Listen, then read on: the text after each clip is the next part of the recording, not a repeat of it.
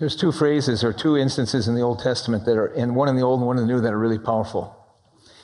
In the book of Ezekiel, as they were in the midst of the impending destruction of Jerusalem and the judgment on Israel, God through the prophet says, Do you think I take any delight at all in the judgment of the wicked? He said, Absolutely not, God said. All I hope is that they would just return to me. Jesus, in the context of the New Testament, as he's observing the people in Jerusalem, he said, Oh, Jerusalem, Jerusalem, oh, I wish I could gather you like a mother gathers her chickens together, but you are unwilling.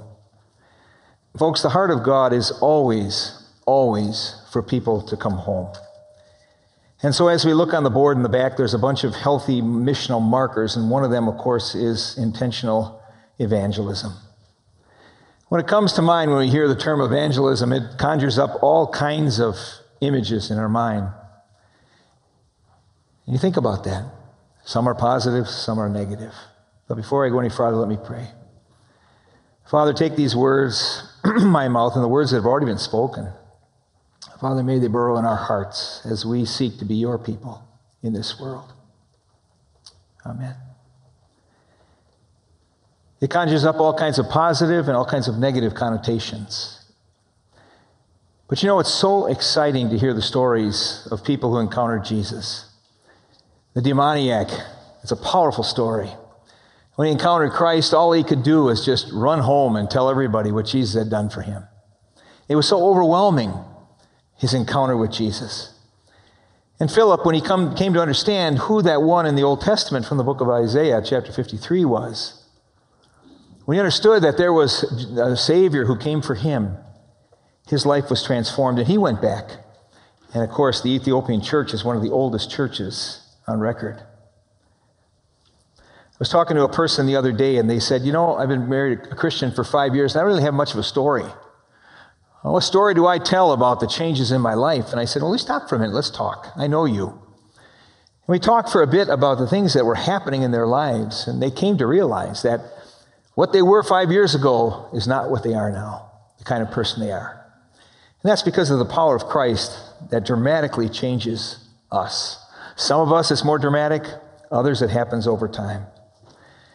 I appreciated a lot the, the, the, the tool that was used in the covenant of bringing a world to Christ, which basically said you have people in your life that you care about in your immediate sphere of influence. Why don't you just spend time praying that God would give you the moment, the time, the opportunity where you could share Christ. And folks, I really encourage us to continue to do that.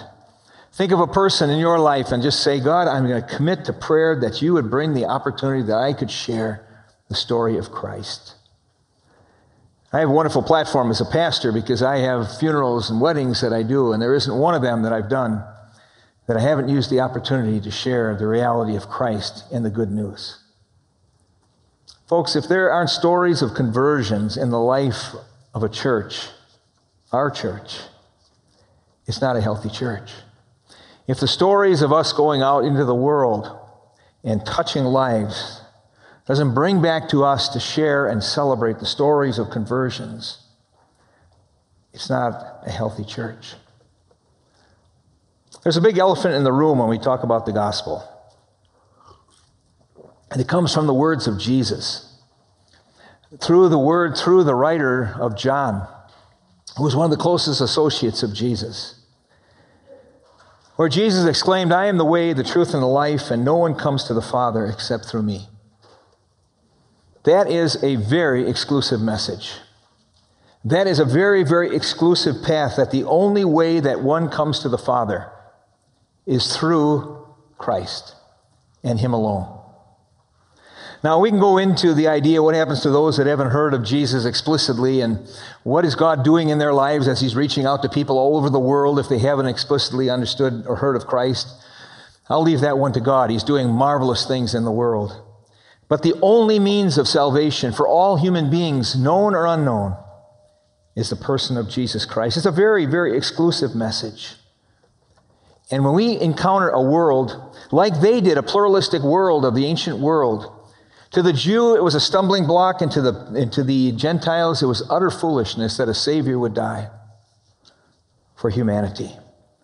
C.S. Lewis, commenting on evangelism, says As Christians, we are tempted to make unnecessary concessions to those outside the faith. We give in too much. Now, I don't mean that we should run the risk of making a nuisance of ourselves by witnessing at improper times, but there comes a time when we show that we disagree.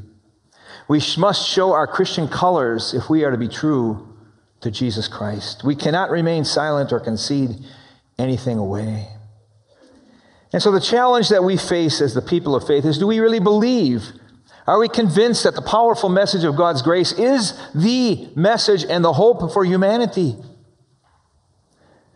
Or are we just people who lack courage, if we're honest? We don't want to confront a world which often will scorn any message of exclusivity, particularly the good news of Christ. The beauty of it is that we don't save anybody. The beauty of it is that it's the work of the Holy Spirit in the lives of people. He only calls us to be messengers, messengers of the truth of God.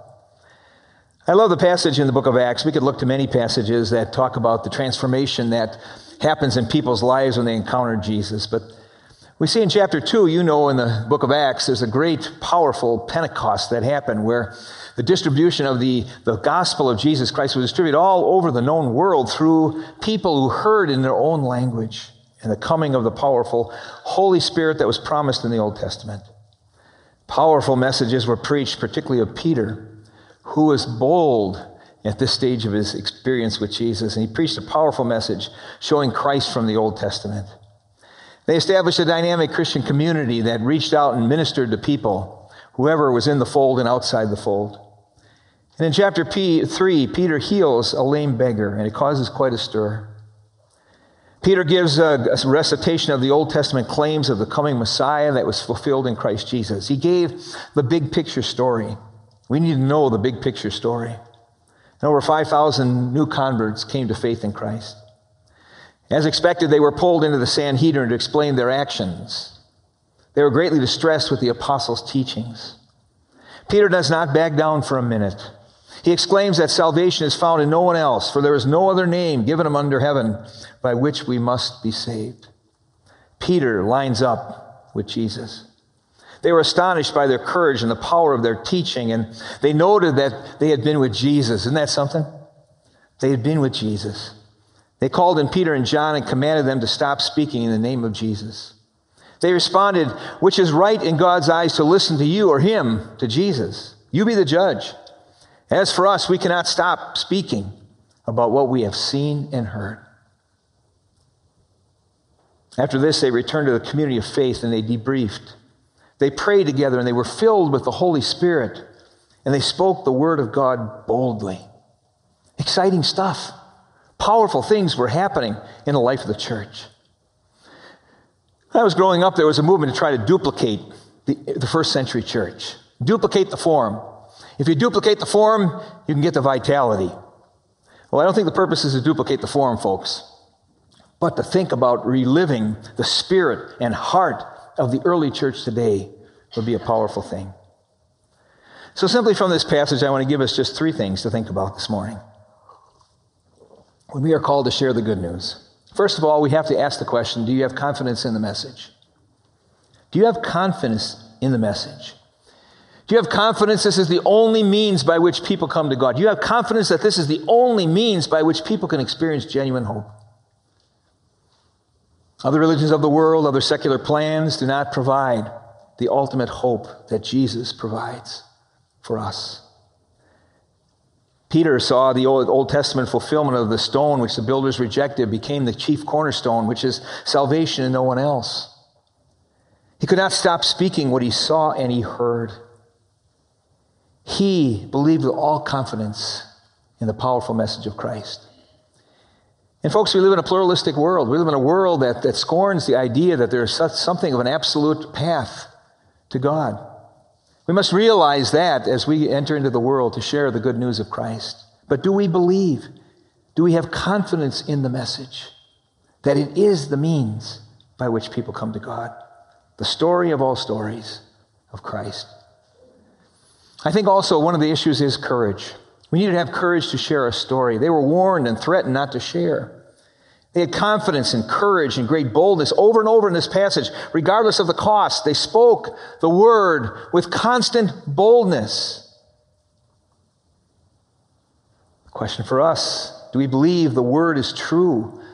Confidence in the message should bring courage to share our story. There's two parts of the story. One is a, is a short story about how Christ has touched your life and mine.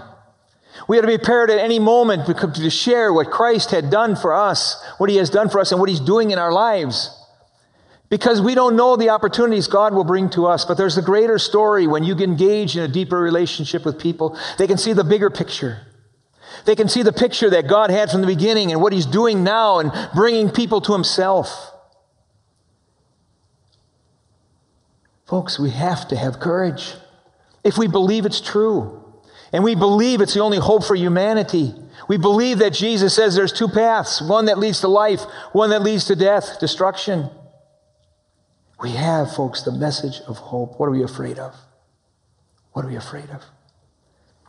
Folks, we also need encouragement from fellow believers. They re- when they went back, they reported the stories, encouraging stories. They prayed together. When John and Peter were released from reten- detention, they went right to their companions. They gathered together. They prayed together. Folks, we need each other for strength. We need to come back when we're out there in the, in the trenches of life to come back to each other and encourage each other. We're not going to be received so widely if we're honest. We're not going to be received so widely, even though the message of grace is so powerful. But, folks, we need each other to encourage each other to keep going because remember, folks, we have the message of ultimate hope. Let me add a little secret. You know how they turned the world upside down in the first century, first few centuries? They didn't have a big plan, big program. The power of the Holy Spirit, and they simply shared Christ in their every all their endeavors of life.